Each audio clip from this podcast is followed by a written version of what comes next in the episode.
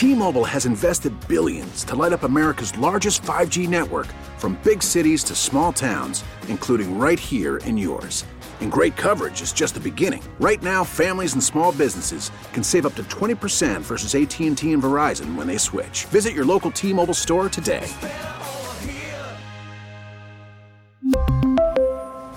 Plan savings with 3 lines of T-Mobile Essentials versus comparable available plans. Plan features and taxes and fees may vary. It is 848. Total Information AM continues. I'm Debbie Monterey along with Tom Ackerman. The American College of Preventive Medicine is sending out a warning. The Kraken variant of COVID 19 is spreading, and millions of children are missing out on preventative routine vaccines. Joining us with more details is Dr. Pat Remington, a fellow of the American College of Preventive Medicine. Thanks for being with us. Thanks for having me. We are not rid of COVID. In fact, uh, I think most of us probably know somebody who has COVID right now. Death rates are still relatively high. Um, what are we looking at as far as numbers of the average number of people hospitalized or dying of COVID these days? Well, the good news is that those who are vaccinated uh, and boosted um, are protected from not just getting infected, but getting severe illness, getting really sick, ending up in the hospital, or dying. So the fact that most Americans have been vaccinated and boosted means that as a as a community, we're very well protected. The challenge is that this virus is really tricky. It keeps mutating, and this current variant is a little more contagious and a little more infectious than the previous variants, and so it's it's about a quarter of all new cases in the country, about three quarters of the cases in New England, and it eventually will outcompete all those other subvariants and and become a predominant strain. Hmm. So it's just really starting to spread. Is it the most contagious that we've had so far, and is it something we should be concerned about at all, Dr. Remington? Well, it's a good question. There are two aspects you have to be concerned about. One is contagiousness. How well does it infect the uh, per- person. And so this is one of the most, cont- you know, the Omicron variant was more contagious than the Delta, which was more contagious than the previous variant. It's a, there's a good reason that they get more contagious is they're uh, they outcompete the less contagious variants. So as time goes on, these variants will become more contagious. The good news right now, it does not appear that this is any more lethal or serious. In fact, it uh, the Omicron variants and subvariants are less uh, uh, serious. So, um, so it, maybe more people will get infected, but those who get infected are less likely to get in the hospital and less likely to die. We are hearing that fewer children are are getting the vaccine. Why are kids missing the vaccine? Is this just parents not taking kids to the doctor or remembering to get a booster? Well, I think uh, partly it's parents. Um, the word on the street is that kids don't get as sick as adults, which is true. The elderly, really, and people with chronic conditions are much more at risk. So kids are less likely to get sick themselves. So maybe parents are thinking, what the heck, they're going to get it. I'll just take that risk. The challenge with that approach is that kids are really good at bringing the virus home, really good at bringing it to grandma and grandpa's. Um, and so partly the reason to get kids vaccinated is to protect them. Uh, and, but the other part is to protect the community, your families, and and so I think that's a harder message uh, to uh, to uh, convince parents of. The other thing is we've had routine kid, uh, vaccines for kids for many years. There's school entry laws. Um, this is new, and the systems aren't in place yet uh, to have this as part of a routine shot. In fact, we're talking now it seems the recommendation will be an annual booster, uh, just like we do with the flu. But again, it takes time to get that those new systems in place, all the reminders out, and then for parents to generally accept that this is a serious virus, not just for kids, but more importantly for their families and and uh, and friends. So, if people want to go get a booster, what do you suggest uh, that they do? And you know, maybe people have, you know, quite honestly, lost count. Like, wait a minute, when was the last shot I had? I don't know. What's the last booster? What? How do you kind of refocus your uh, vaccines if you go that route? Well, that's another great question. Um, we shouldn't depend on people remembering these things. We should have systems in place where uh, your healthcare provider, your health system uh, knows that. They send out a reminder. I've got a card, but frankly, I don't exactly know where it is. Uh, I'm pretty sure I'm up to date, but you lose track of those things. So I just think, you know, have a primary care physician uh, call that office and say, what do you have on record if you're not sure.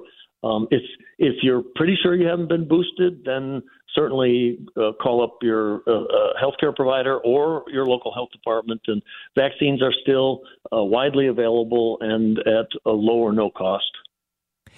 Earlier this winter, we were talking about the tripledemic, and it was COVID, flu, and RSV. I certainly know a lot of people who went down with the flu, including myself and my my kids. So it was uh, it was pretty ugly earlier this this winter. But what are we are we still seeing a problem with the tripledemic?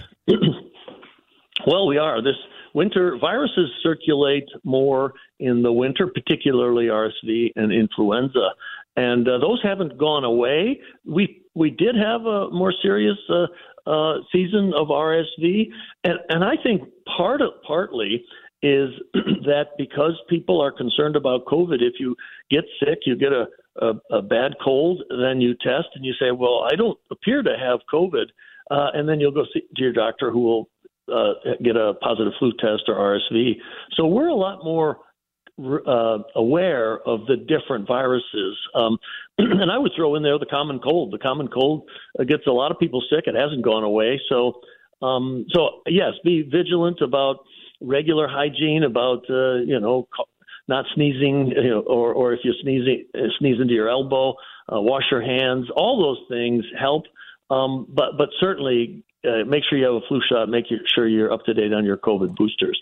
And one of the movements in our College of Preventive Medicine doctors is that we're confident uh, rates of vaccination among physicians are extremely high, and that should be a message to parents and, and uh, their families that if physicians are getting the vaccine, you should be confident that uh, they they know what's better. Uh, uh, again, vaccines aren't entirely effective, and occasionally there's a small risk from a vaccine, but that is much less than the risk of getting sick from uh, from the virus itself. So vaccines are safe and effective, and and if, if doctors are uh, almost universally vaccinated, then uh, patients, uh, uh, families, and, and parents should also.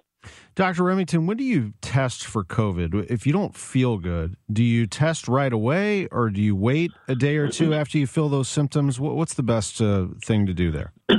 Well, it depends on what you're going to be doing. Uh, if you're home, uh, say working from home and uh, uh, either living alone or w- with a partner, um, then it, sometimes it takes a while for the test to become positive as more virus uh, is excreted. Um, but I, I think these tests are relatively inexpensive, or you can get them free in the mail. Um, so I think we are contagious before we get symptoms, and uh, likely uh, a test will be positive. If you're going out, if you're anticipating going to work, uh, then definitely test so that you uh, know that if you um, you know do test positive, that you follow the isolation uh, uh, precautions and that you know stay home for five days and for the next five days wear, wear, a mask. The other thing is if you're sick, hopefully you have a workplace policy that allows you to have sick paid sick leave and and not come to work because uh, influenza or uh, you know RSV other viruses uh, can be serious too. So I think the new awareness of having good workplace policies so that allow people to to stay home when they're sick. Uh, we should not drag ourselves to work just because our COVID test is negative. If we're if we're sick, we're going to spread that to others. And uh, so, if you're able to uh, stay home and and you know, get better before you come back to work. All right, the new variant with the actually kind of a cool name, the Kraken. Although I don't know if the Seattle Kraken are too happy about the name. Uh, it, it is out there, and you do still need to be aware. We appreciate the information this morning, Doctor. Thanks for being with us. Uh, thanks for your interest, and uh, you know, stay safe and uh, stay well. We really need new phones. T-Mobile will cover the cost of four amazing new iPhone 15s, and each line is only twenty five dollars a month. New iPhone 15s? Only at T-Mobile, get four iPhone 15s on us, and four lines for twenty five bucks per line per month with eligible trade-in when you switch. Minimum of four lines for $25 per line per month with auto pay discount using debit or bank account. $5 more per line without auto pay, plus taxes and fees. Phone fee at 24 monthly bill credits for all well qualified customers. Contact us before canceling account to continue bill credits or credit stop and balance on required finance agreement due. $35 per line connection charge apply. Ctmobile.com. Hey, Rob Bradford here. I have set out on a mission with my good friends at FanDuel to prove what I have known for some time baseball isn't boring. Now I have a daily podcast to prove it with some of the most notable people in the baseball world, screaming baseball isn't boring from the mountaintops or at least agreeing to come on our show. Players, managers, GMs, and yes, even the commissioner of baseball, Rob Manfred. It has been a constant wave of baseball's most powerful voices. So join the revolution. Subscribe and soak in Baseball Isn't Boring. Listen on your Audacy app or wherever you get your podcasts. You'll be glad you did.